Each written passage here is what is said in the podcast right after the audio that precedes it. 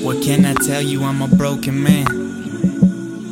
See my broken hands that are with the passing and the scratching of the sands of time. My lies and pride and worldly wives have worked like knives to dive into my soul and loosen the hold of these hands of mine.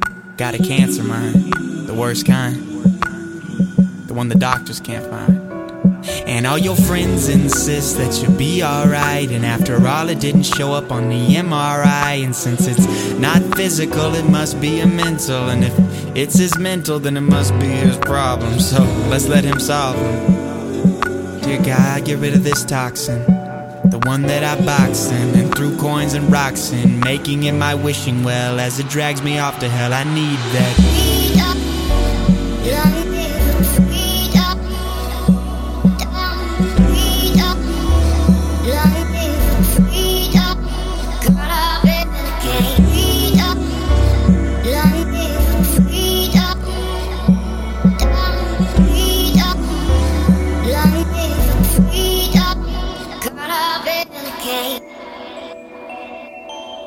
My life is not mine, so let me correct you right there. Okay, rewind.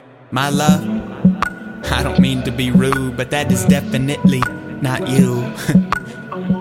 Oh, he thinks he's cute. No, well, well, actually I do. But while you're faded, getting lated, sorry, laid, my heart will have stayed with her. Excuse me, sir, I'm not talking about her body, at least not at this time being. Now I'm seeing freeing slaves was America's pastime. But rewind, or rather fast forward to twenty sixteen, and it seems like the realization that we're free is exactly what we need.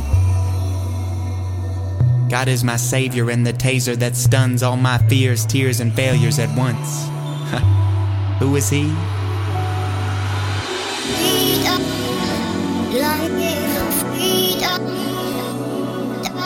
Freedom. Life is freedom.